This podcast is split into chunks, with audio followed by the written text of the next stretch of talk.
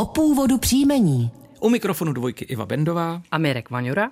Ano, začíná váš oblíbený pořad, jak píšete, a my jsme tomu rádi. První dotaz. Dobrý den, vážené rádio. Zaujal mě váš pořad o původu příjmení a rád bych využil možnost zeptat se na původ toho mého. Jmenuji se Janas a vím, že můj prapraděda žil v Nové Lhotě na Moravském Slovácku. Někteří příbuzní mají čárku nad druhým A, to je Janás, ale já mám po svém taťkovi příjmení jen krátce.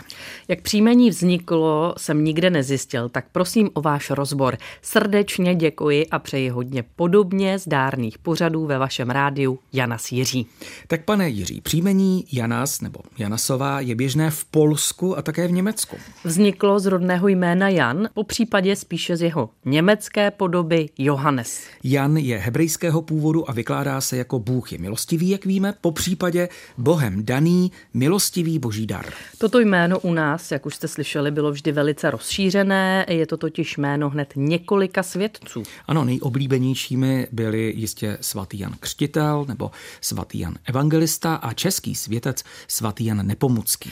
A příjmení Janas ještě v číslech, dnes ho nosí 151 obyvatel České republiky. A vzhledem k velkému množství dotazů, které nám posíláte, což nás samozřejmě moc těší, se vrhneme ještě na jeden, kde se píše. Dobrý den, za svobodna jsem se jmenovala Hiblerová. Prarodiče odešli koncem 19. století ze středních Čech na Voliň a já bych se ráda dozvěděla, odkud toto příjmení pochází. Děkuji, dobrovolná Antonie. Tak příjmení Hibler, Hiblerová patrně označovalo někoho, kdo žil na kopci ze středohorno-německého Hibl, a to je Kopeček. Mimochodem máme i české příjmení Kopeček. Což zní tak jako rostomilý. příjmení Hibler Hiblerová dnes nosí 378 obyvatel České republiky. A to už je pro dnešek všechno. Ano, ještě připomenu adresu, na kterou nám můžete posílat svoje dotazy, ale vy ji znáte. Původ příjmení psáno dohromady zavináč rozhlas.cz.